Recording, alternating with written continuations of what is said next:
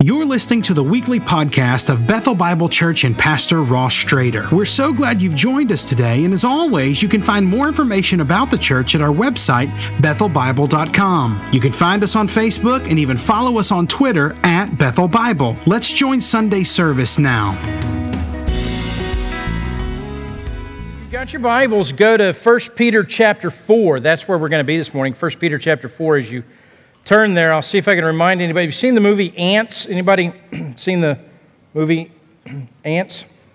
If you're, if you're under five feet tall and haven't seen that, shame on your parents, all right? So, yeah, yeah, I just shamed your parents. It's all right. Um, all right, just like G, all right. So, anyways, but there's an early scene in the movie Antz, and there's like the way that it's, it's a cartoon, Pixel, uh, Pixar, and the, and the camera, the way they show it is like the camera, it comes down from the, from the sky out of the, out of the city um, into the blades of grass. And he goes all the way down, blades of grass, into this uh, little room, into the main character. And there's an ant, and his name is Z. And Z is sitting on a, on a leaf, which is a, like a couch, and it's a therapist couch, and he's talking to his therapist. And he's saying this this is the, this is the dialogue. Says, All my life, I've, I've lived and I've worked in the big city, and I always tell myself that there's got to be something better out there.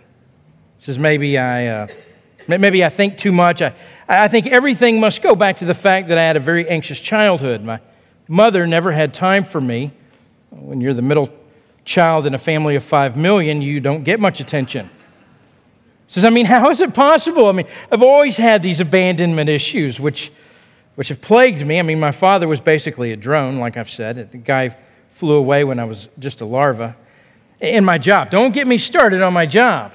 It really annoys me. I mean, I wasn't cut out to be a worker. I feel physically inadequate. My whole life, I've never been able to lift more than 10 times my own body weight. And, and when you get down to it, handling dirt's not my idea of a rewarding career. I mean, what is it? I'm, I'm supposed to do everything for the colony?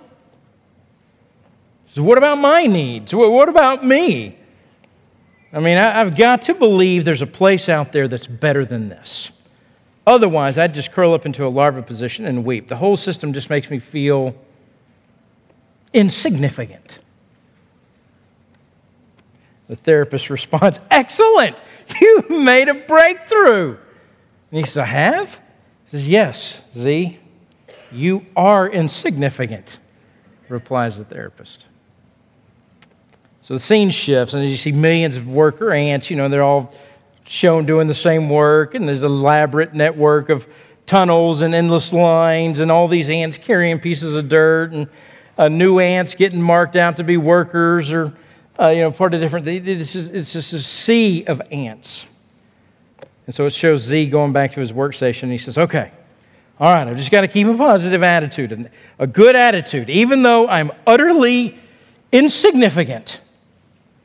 I'm insignificant with an attitude. That's his hope. That's his resolve. You know, I, don't know, but life feels a lot like that way, you know? You're doing all that you can to muster up some significance. And most of the days it doesn't work. I mean, life can get very self focused. I mean, we can perseverate on who we are and, and why we're here, and, and are we measuring up, and are we significant, or, or, or are we ever going to be significant, or, or, or when's our big break coming? And, and some people, they just end up giving up. I mean, they just get discouraged, they throw in the towel, and that's all there is, and so they retreat into themselves, they kind of resign to the whole deal. I mean, you know, like like Solomon says in Ecclesiastes, it's just all vanity, right? It's, it's just pointless. This is meaningless. I've seen a lot of believers come to this place. I've had a lot of friends come to this place. Just get to the place and go, you know what? I just just seems meaningless to me. I don't see the point anymore. Well, here's the great news is the Bible the Bible actually addresses this explicitly. I mean, the Bible's not unaware of this human struggle, this, this human angst, this, this tension we, we all feel inside of us. The Bible doesn't shy away from that. It's not, uh, it's not unaware of it. In fact, The Holy Spirit inspires biblical writers, and they, and they write directly into this human condition that we have. I mean, this reality that, listen, man, I'm, I'm born in a place in time. And I know that, listen, I've got you know, 60 years, 70 years, 80 years, 90 years, and there is lots of history that happened before me, and quite possibly lots of history that will happen after me. And, and, and what, why am I here? What's my place? And does it even matter? What am I living for and why? Well, we've been talking about over the last several weeks this um, concept of a, of a better way. Um, this, the series here this August. In the first week, we looked at Nehemiah chapter 8, and we talked about this better way. There was, a, you know, the people had just built the wall, rebuilt the wall in Jerusalem, and all of the people, they gathered to hear Ezra teach God's word. And then they gathered as one man because they, they wanted to be formed by what God said and who God was. They, they believed that, listen, who we are is defined by what God says and who God is. So we looked at that. Last week we looked at 1 Timothy chapter 3 and we talked about, you know, sort of the vision of the church, of, of you know, our vision here is growing uh, communities and, and building leaders and living generously. And we looked last week at this idea of building leaders, and we installed some new deacons and elders and deacons around our campuses. And we said, look, the, the, living a, a, better way, this, this better way, I mean, we, we, we have to have leaders. I mean, the church is designed to, to help us and to encourage us and to build our faith and to, and to, and to fight for us and protect us. And, and we've got to have biblical leaders to do that. We looked at that last week. Well, this morning, as we look at Peter's letter, I want to talk this, this better way. He's going to speak about a way, you know, a, a life that, that's not lived inward, it's not f- focused inward. That we move the questions from, you know, why am I here and, and who am I and, and when am I going to be significant? But it's, it's, a, it's, a, it's a life that, that begins to look outward rather than inward. And it's the idea that, that when your life begins to enrich others, your life is truly enriched. But the, the reality is that's not natural for us. That's not our default. But it is life that is a better way. So the Bible over and over again presents this paradigm. I mean, these two, two ways of, of life. You know, there's our way, this natural way, this default way, this way of our heart, the, the way our brain says, oh, well, this is the way it ought to be. And then the Bible comes along and says, no, no, there's a better way. You know, earlier this summer we were looking at the pursuit of wisdom. We looked at Proverbs, we looked at Psalms. The writer of Proverbs says there's a way that seems right to a man. We looked at that last week. Way that seems right to a man, but in the end it leads, it leads to death. We know that. Proverbs, it also says, well, the, the righteousness of the blameless, it keeps his way straight. That's one way. But the wicked, which is really what we all are to one degree or another, falls by his own wickedness. There's two ways. The, the wage of the righteous life leads to life, but the gain of the wicked to sin. And so over and over, there's this contrast. You open up the Psalms, the very beginning of the Psalms, the very first psalm is this sort of contrast. You know, blessed is the man who walks not in the counsel of the wicked, nor stands in the way of sinners, nor sits in the seat of scoffers, but, but delights in the law of the Lord. And at the end of that, it says, For the Lord knows the way of the righteous, but the way of the wicked will perish. So there's these two ways. There's our way, this sort of natural way, this default way, the way we come into the world thinking and living and walking and going, and then there's this better way. And this morning we're looking at Peter's letter, and he's writing to a group of believers. And these believers, he's reminding them of the very same things. So they're scattered, these believers, around Asia Minor at the time in the first century. Uh, they're scattered around the world, literally.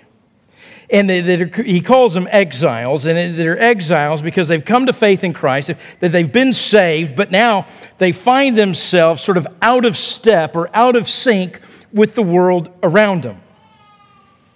I mean, so they're in the world, but they're not of the world, and they're trying to, to live that. They're trying to hang on to that. But they're experiencing what they're experiencing is that this is a hard place to live. I mean, things around them aren't getting any better. In fact, they're getting worse. Even in the day, even at the day, the height of the, of the Roman campaign, you know, the, the peace of Rome, the Pax Romana. I mean, it's supposed to be peace. Things are supposed to be getting better. But it's not getting better for them. In fact, it's getting worse for them. Much worse. Many of them are experiencing suffering and, and all kinds of suffering. So some of it is suffering for their faith, some of it is suffering because they're, I mean, they're suffering poverty. Some of it is because their family and their friends that, you know, that they love are sick and they're, and they're dying. And so, but Peter's reminding him, he, he's saying, look, look, in this life as a believer, there are seasons that are hard and there are seasons that are lonely and there are there are moments when discouragement will seem overwhelming and it's hard to fight for your faith. Peter's, I know it is. I know it is. I know it's hard. And that's why he's writing to them, to, to encourage them, to remind them, to, to, to fight along with them and to fight for them, to, to fight for their faith. That's what we do in the body of Christ. We, we fight for each other's faith because Peter, listen, Peter knew discouragement, didn't he? He knew loneliness. Peter knew what it was like to absolutely fail in this thing called faith. But he also knew firsthand the joy of Jesus meeting him right where he was and loving him right where he was. So that's why he writes to them. He's going to write to them at the very beginning. He starts it off, he says, You know, blessed be the God and Father of the Lord Jesus Christ. He says, according to his great mercy. He, he caused us to be born again to a living hope through the resurrection of Jesus Christ from the dead to an inheritance that's imperishable, undefiled, and unfading, kept in heaven for you. You, you, look, look I, I know you look around and everything seems to be getting worse and suffering and it seems to be closing in on you. But listen, that's not your end. That's not your destiny. There's, a, there's an unfading glory that awaits you. But because of Jesus rose from the dead. And you're being kept, he says, by God's power, and you're being guarded through faith for salvation, and it's ready to be revealed. It's ready to be revealed in the last time. And he says, you, you, You've been born again, not of perishable seed, but of imperishable through the living and abiding word of God. And he says, listen, all, flat, all flesh is like grass, and its glory like the flower of grass. Uh, the, the grass withers and the flower falls. But, but the word of the Lord remains in you forever, which means you'll live and remain forever. And all this word is the good news that was preached to you. So he's encouraging them. So that leads me to, to this First Peter chapter 4. And this is where we are this morning. And, and he's saying the same kinds of things. And so he's going to talk about in First Peter 4, he's going to give them two fixed points in time. And see if you can hear the two fixed points in time as I read these first 11 verses in 1 Peter chapter 4. We'll talk about it. It says this Peter writes, since therefore Christ suffered in the flesh, arm yourselves with the same way of thinking. For whoever has suffered in the flesh has ceased from sin, so as to live for the rest of the time in the flesh, no longer for human passions, but for the will of God. For the time that's past suffices for doing what the Gentiles want to do, living in sensuality and passions and drunkenness and orgies and drinking parties and lawless idolatry. With respect to this, they are surprised when you don't join them in the same flood of debauchery and, and they malign you, but they will give account to him who's ready to judge the living and the dead. For this is why the gospel was preached, even to those who are dead, that though judged in the flesh the way people are, that they might live in the spirit the way God does. The end of all things is at hand. Therefore, be self controlled and sober minded for the sake of your prayers. Above all, keep loving one another earnestly, since love covers over a multitude of sins. Show hospitality to one another without grumbling. As each has received a gift, use it to serve one another as good stewards of God's varied grace. Whoever speaks is one who speaks oracles of God. Whoever serves is one who serves by the strength that God supplies, in order that in everything God may be glorified through Jesus Christ. To him belong glory and dominion forever and ever. Amen. Peter's contrasting these two ways of life, and he gives the readers these two fixed points in time to keep your eyes on. And then he begins, maybe we'd ask it this way. So when, when life gets difficult, when you know, when, it, when life squeezes in on you and the pressure of life is overwhelming, and where do you go? What, what do you do? And that's what Peter's saying. This is why we arm ourselves. So in verse 2, we, we no longer are what we were. Now we are people who live in and, and of and because and by the, the will of God. And, and, the, and the point in time that he fixed is listen, we live by the will of God. And what that means is we live by the will of God because of the cross, because of what Jesus has done on the cross. This is the first point in time. And he's saying, listen, you've got to remember the cross. Because it's easy to escape. It's, it, it, it's easy to check out. I mean, when it's easy that the default, when things are stressful and they press in, is to indulge our hearts with some sinful behavior and hope to forget everything for a little while.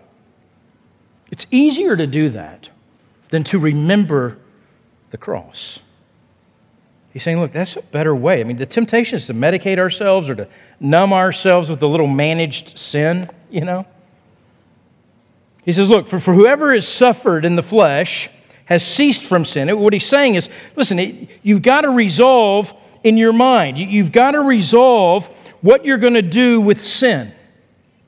I mean, so do you have some some, some, some managed sin, sin you think you can control, sin you think you have a handle on and, and uh, only use it when you need it?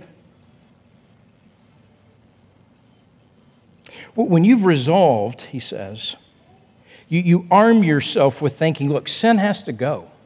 It's got to be killed. I, I got to get sin. Uh, there's not a place for sin. The will of God in my life and sin in my life. These things don't go together. Where there is sin in my life, I lose perspective of the will of God. I lose this perspective. I lose sight of the better way. So, look, Jesus took the sin on himself. He, he died for it. He, he did the only thing that could be done with sin. He, he killed it.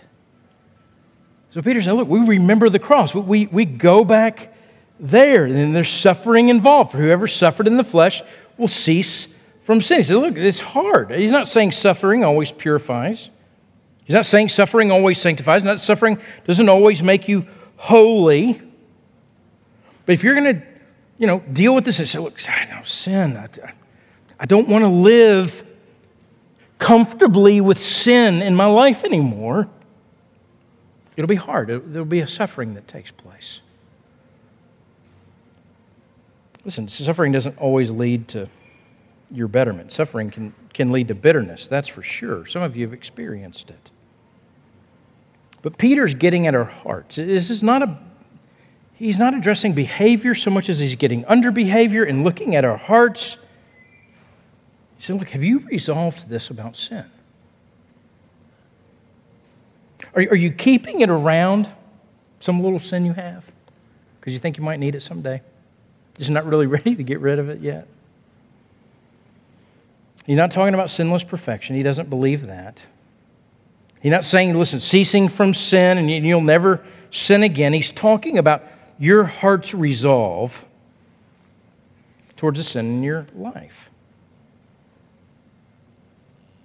And he's also addressing what do you do with sin? Because this is kind of important. I mean, the conventional way, the, the natural way, the, the usual way is that we, we, we say, well, I'm going to just try harder. I mean, we know what's right. I mean, we don't have to, we don't need people to follow us around and say, okay, well, this is sin and that's not sin. I mean, we know the sin in our life. In a conventional way is, I mean, you hear a sermon, you get convicted about it, you oh, oh sin, I, I got to get rid of that. I'm going to deal with that. I am going to try harder. And so you do. So you make some laws for yourself. You, you do what, you know, good, righteous people do. You condemn yourself. You spend a little time doing that. Set a timer, 30 minutes. Condemn, condemn. till you sufficiently feel like you've condemned yourself enough. And then you say, Look, I'm, I'm going to you know, follow this new law. I'm never going to do that again. You vow, you say some vow, you know, I'm never, ever, ever, ever going to do this again. And then I, instead, I'm going to replace it with some righteous stuff and some holy stuff. And, and I'm going to show God just how good I am. That's what I'm going to do. I'm going to walk out of here and I'm going to, I'm going to, this time, I'm going to show him just how good I am. I'm going to show him I can do better. And listen, that that's good. I mean, I think you know changing your behavior is a good thing. I, am all for that. Somebody asked me, "Well, should I change my behavior?" Absolutely, change it. Change everything about you. I think that's what you should do, and it will work for a while. But it's kind of like that. Game, you know, have you been to Chuck E. Cheese in a while? I mean, it's kind of like that game at Chuck E. Cheese. You know, where you got the mallet and the things come up out of the holes, you know, and you're trying to hit the things, and they, they just keep coming up. Unless you're eight years old, you're never going to hit them all. You're always going to be behind. I mean, that's the best we can do. And so Peter's strategies look, he said, look, Jesus has done everything. That's where you begin to focus. Jesus has done everything. That's the starting place. And then there's this reckoning where you go, okay, I'm going to trust Jesus has done it all. He's conquered sin. He has He's forgiven me. He, he's taken all my sin on him and he's granted me forgiveness. He's made me clean by his righteousness. You know what? And I'm reckoning and I'm just remind myself, you know, I don't feel very lovable today. But Jesus loves me. I believe that. Boy, I wouldn't, I wouldn't love me today. But he loves me. He died for me. In fact, he, he took all of my sin. And he died on the cross with it. And, and he clothed me in his pure, righteous vestments. And it's not because I vowed that I was going to do better, it's because he loved me. So that's the starting place. And you got to settle that in your mind. I mean, you're never going. The better way, the better way's never coming unless you've settled that in your mind. Only then are you armed to fight for a faith that leads you in the better way. Remembering what Jesus has done. Too often we say, well, we start with, what am I supposed to do? And rather, we need to start with, what has Jesus already done? That's where you go. In verse 4, he says, Look, don't be surprised that when you begin to think this way, when you resolve this, that the people around you aren't going to be enthusiastic about that in your life. And the deal is here's the reason because your old friends and, and maybe your family and, and those around you, I mean, they're going to be the quickest to point out how ridiculous the grace of God really is, and particularly the grace of God in your life. Because, I mean, they've been around you, they know you. And the things you've forgotten about, they haven't forgot about, and they still bring up.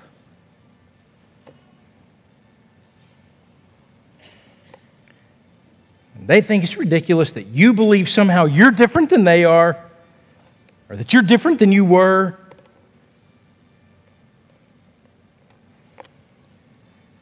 to which you need to just be quick to answer and go, oh, you know, you know what? I'm actually I'm worse than you ever imagined that I was. Because in verse 5, what it says is that they speak badly now in the day when reality's revealed. They'll have to confess, you know what, what we said is true.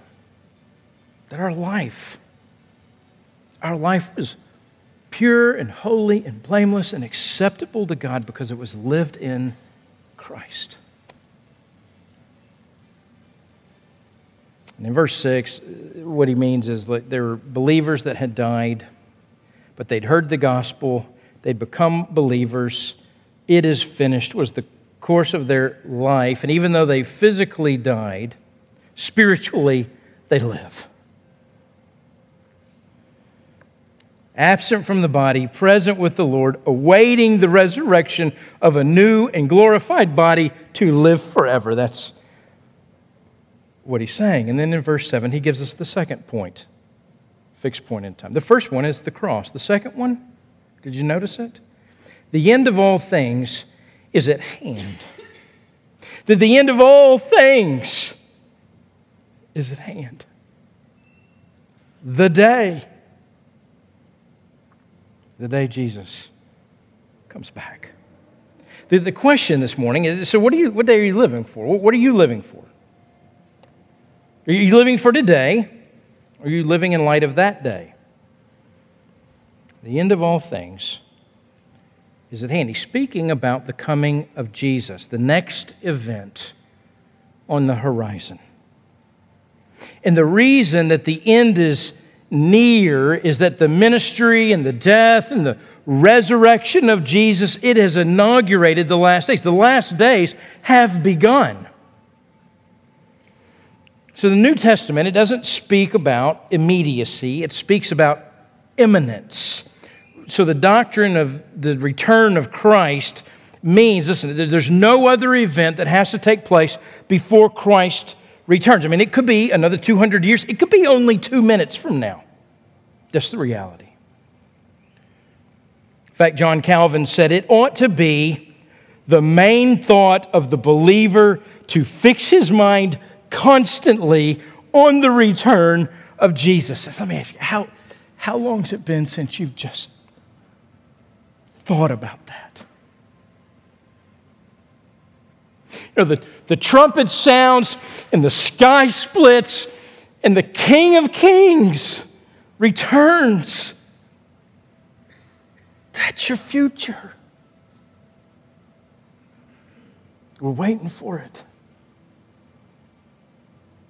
It may come in our life and it may, we, or we'll be on the other side and come with Him.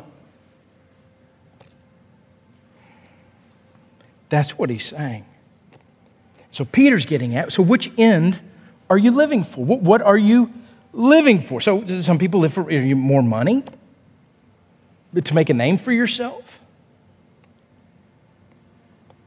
Are, are, you, are you living for, for retirement? I would argue what Peter is saying is listen, at any point on the horizon that we've made our end, that's not that day, the return of Jesus, it diminishes what we're called to in this life. It diminishes the, the, the degree to which you know why you're here. It diminishes your joy. The greater the end, the greater the joy. That's Peter's argument. And there's only one end that doesn't disappoint. There's only one end that ultimately meets your expectations. Only one that truly and completely, without reservation, will come and you will say, you know what? It, oh, it was worth the sacrifice. In fact, it sacrifice what sacrifice? I don't even remember it compared to how glorious this is. There's only one. So maybe say it this way What is it that has the controlling pull on your life? I mean, we have lots of goals in life, and goals are good. I'm not saying don't have goals. I mean, get a college degree or or to get married or, or you know, drive or have financial goals or career goals. I remember I was, you know, just before I got my driver's license, I remember thinking, I had the thought, I was like, oh, please, Lord, don't come back before I get my driver's license. I just really wanted to drive. Well, that was disappointing. So, anyways, but at the time, I mean, you know, we, we do, we fix our minds on these goals short of the the end and, and they pull us and they have a grab on us and they, they can't ever meet up our expectations. And they're, look, they're fine, they're good, they're, they're fine goals. We got to submit them to God. And they can't be the ultimate end to which we're living for. If they are, that's the problem. Because listen, what if you don't reach that goal? I mean, what if you fail? I mean, what if tragedy comes? What if life throws you, you know, a curveball? You can hold on to the end. Hold, cling tightly to the end. Hold everything else loosely. It's the only way that, listen, somebody with a financial goal will be able to be financially generous. If you're hanging on so tightly to your financial goals, you'll never know the joy of generosity. It's the only way a single person doesn't become desperate. It's the only way a guy is able to make the choice to leave the office and to go home and to be at home. You know, I want to advance in my career. I want to do well. I want to I want a promotion. Those are all good things, but it's not my ultimate end. So, you know what? I can leave the office today. I can go home and I can be with my family. It's the only way somebody without a college degree can know, you know, if that's their goal. Never got a college degree. I never got that. I'll never be anybody. It's the only way they're going to know. So my identity's not in education. Of course it's not. Of course it isn't.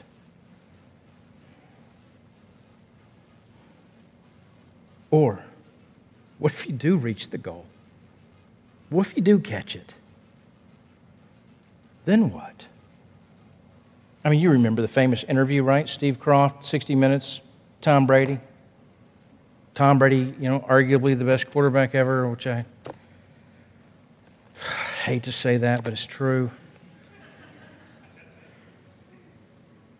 No, he's won three Super Bowls. At the time, he'd won three Super Bowls. Steve Kroft, 60 Minutes, he's interviewing him. He's like, hey, um, man, you're living the dream, right? I mean, you, you've done it. You've, you've done everything every little boy has ever dreamed about. What?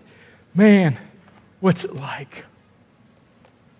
Brady says, You know, why do I have three Super Bowl rings and still feel like there's something greater out there for me? I mean, a lot of people would say, Hey, man, this is what it is. I reached my goal, my dream, my life.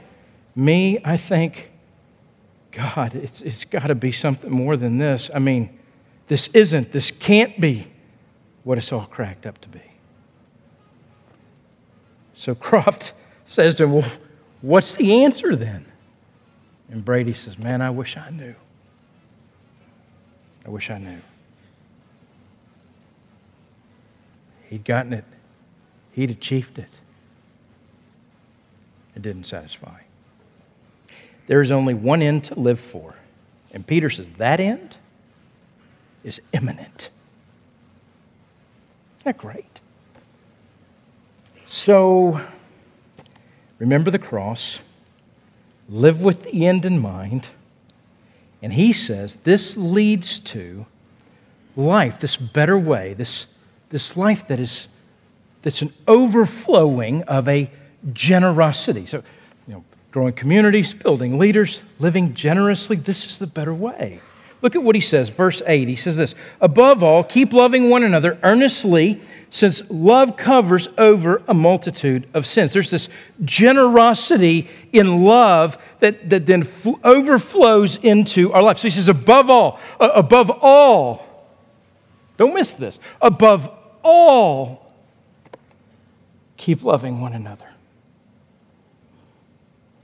Paul says the same thing in 1 Corinthians 13. So if I speak with tongues of men and angels, which is a pretty big deal. I mean, if I spoke with tongues of angels, I mean, that's a pretty big deal. But if I have not love, I'm a noisy gong or clanging cymbal. He says, if I have all prophetic powers and understand all mysteries and, and all knowledge, and I have all faith so as to remove mountains, but have not love, I'm nothing. If I give away all I have and I deliver up my body to be burned, but I have not love, I gain nothing. That's what he says. And he says this, Peter does, and Paul's is because it covers over a multitude of sins. Listen, love doesn't keep score, grants forgiveness freely to every brother and sister in Christ, and husband and wife, and son and daughter, and mom and dad. It does. Peter, he asked Jesus, How many times am I supposed to forgive my brother? Is seven good enough? No, 70 times seven. Try that. Start there. See, love directed primarily at self seeks to attack others. Love directed at others seeks to cover over and mend and heal. At weddings, I often read Paul's words from 1 Corinthians 13. Uh, love is patient, love is kind, it's not jealous. You know it, right? It doesn't brag and it's not arrogant. It doesn't act unbecomingly. It doesn't seek its own. It's not provoked. It, it doesn't take into account a wrong suffered. It doesn't rejoice in unrighteousness, but rejoices with the truth. And then, then he says it's it's poetry. Bears all things, believes all things, hopes all things, endures all things. You know, then he ends, he goes, Love never fails. Never fails. So it was hard. I know it, I know, I know it's hard. But never fails.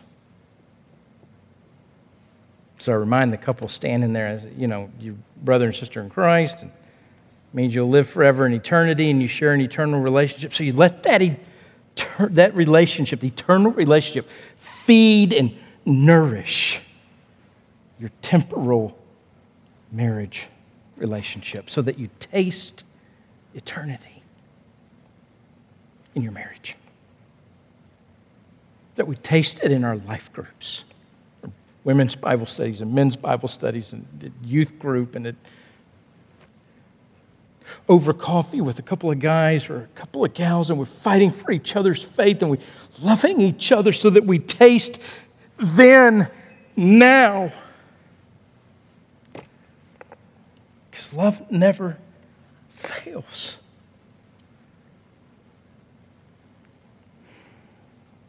Generosity and love we'd be generous with it. Generosity and kindness. Look at verse 9. It says, Sow hospitality one another without grumbling. The word hospitable, it means love of strangers, and here, you know, love of the, the church, one another. Most people think it means to get the house clean. But, but it's like reaching out and, and taking in. It's reaching out and pulling in. Come have some of what we have. Sharing. Listen, there are things that are going to happen in your home that can happen in your home that will never happen in a church, ever. Do you know that? Remember when Jay was born? Oh. So, Jay, my son was born. We were in Richardson. We had this little bitty house. I was in seminary, and I'd Leslie was coming home, and I'd run home, and I got in the house all clean. I mean, clean. I mean, it was clean. And my in laws came, and they brought all their suitcases and stuff. And I'm like, I don't know where the suitcases are going to go. Um, so they came in, and I told my mother in law, I said, You got to put that in the garage. She just looked at me. It's like, I was like, Yeah, I, I, there's no place for your, for your luggage. It's going to have to go in the garage. So my in laws dressed and changed clothes in the garage for the So that's not hospitality, all right? It's not what he's talking about. He says the words without grumbling. You know why he says that? Because he knows who he's writing and he knows who's going to read this later on 2,000 years ago.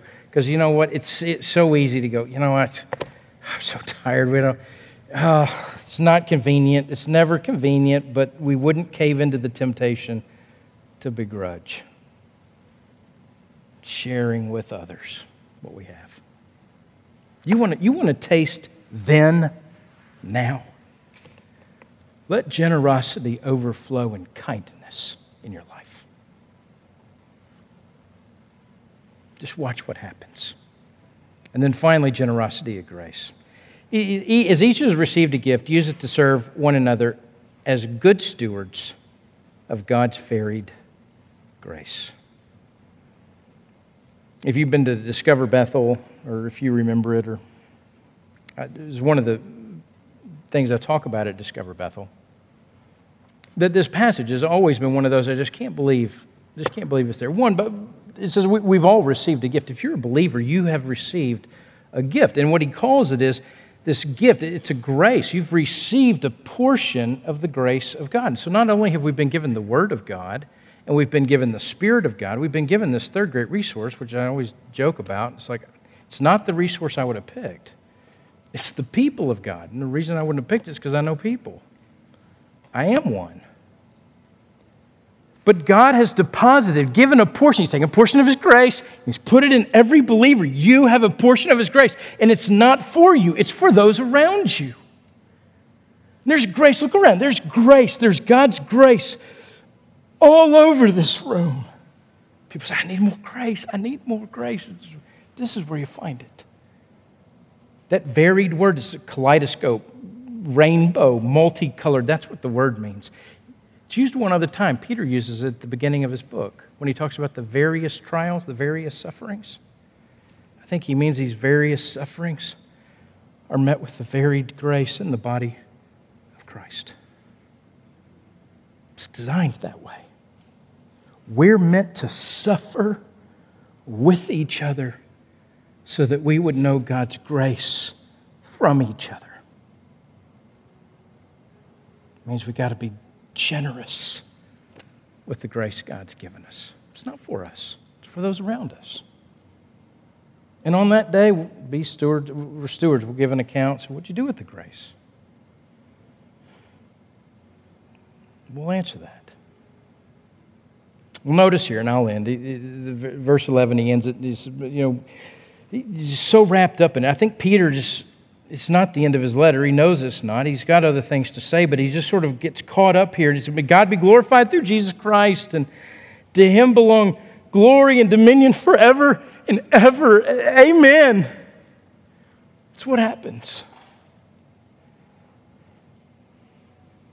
When you begin to remember the cross and and all that that means, and you reckon that to yourself, and then you turn your eyes and you long for the day, for the, for the return of Jesus. Remember what he's done. Remember what he's going to do. And, and these two things, and you begin, and that begins to orient your life. Your life begins to overflow with generosity. You begin to taste eternity. You know what? You, you just, you, you begin to worship wherever you are in whatever circumstance. You do. You do. It's just a, by, just a worshiper. It's a doxology to worship. I've shared this story before, but I'll close it this way. The Civil War chaplain, uh, Charles McCabe, he writes about being in this is diary. He was a, a Union soldier. He was a chaplain, and they were. Uh, he was with a whole big group of men at Libby Prison in Richmond, Virginia. They were incarcerated there before the war was over. And uh, the conditions were bad. It, they were bad for everybody, but they were bad and they were losing men. Men were dying every day there. And it was, there was lots of suffering and it was, it was cold and it was, it was bleak. I mean, it was like, it was, it was depressing and you, it was a place you lost hope. And so McCabe writes in his journal about one night, he said, One night about 10 o'clock, through the stillness and the darkness, they heard a, the tramp of coming feet. It was a new prisoner. And he said it was a young Baptist minister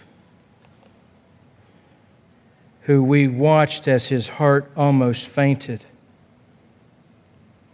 He took a look at the cold walls. And we could see him thinking about the suffering inside. He was tired and weary. He sat down, he put his face in his hands, and he wept.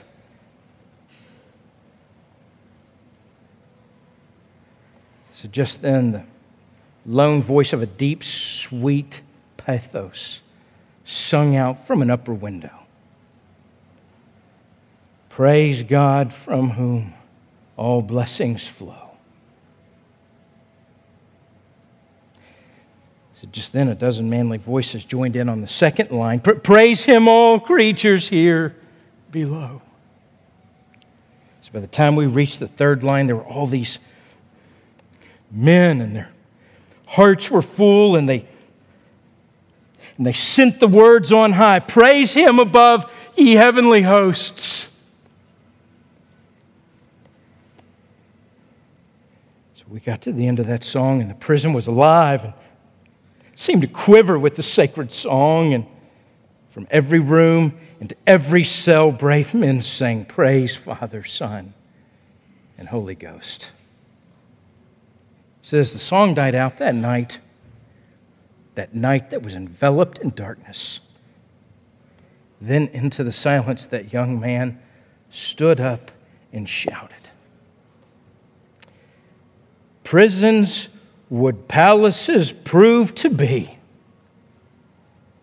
if Jesus would dwell there with me? Doesn't matter where I am. Christ with me, prisons or palaces. Then I get to taste a little of it now. What are you tasting? Where's your hope fixed? Where your eyes set. There's a better way. I invite you. If you would, would you bow with me?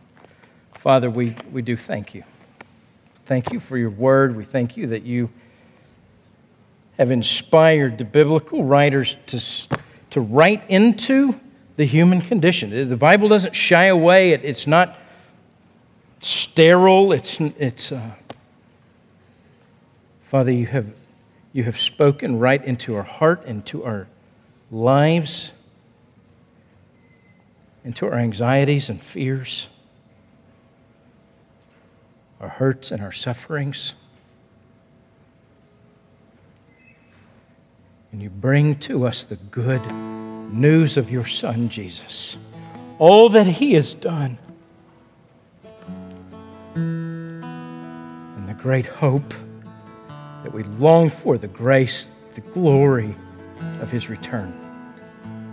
Father, it could be any minute. Would you, would you draw our hearts? Would you quicken our, would you excite our hearts to think about that today? And then our lives overflow with love and kindness and grace. Father, for your glory. We ask all this the only way we can. In the name of your Son, Jesus, and by the power of your Spirit. Amen stand together.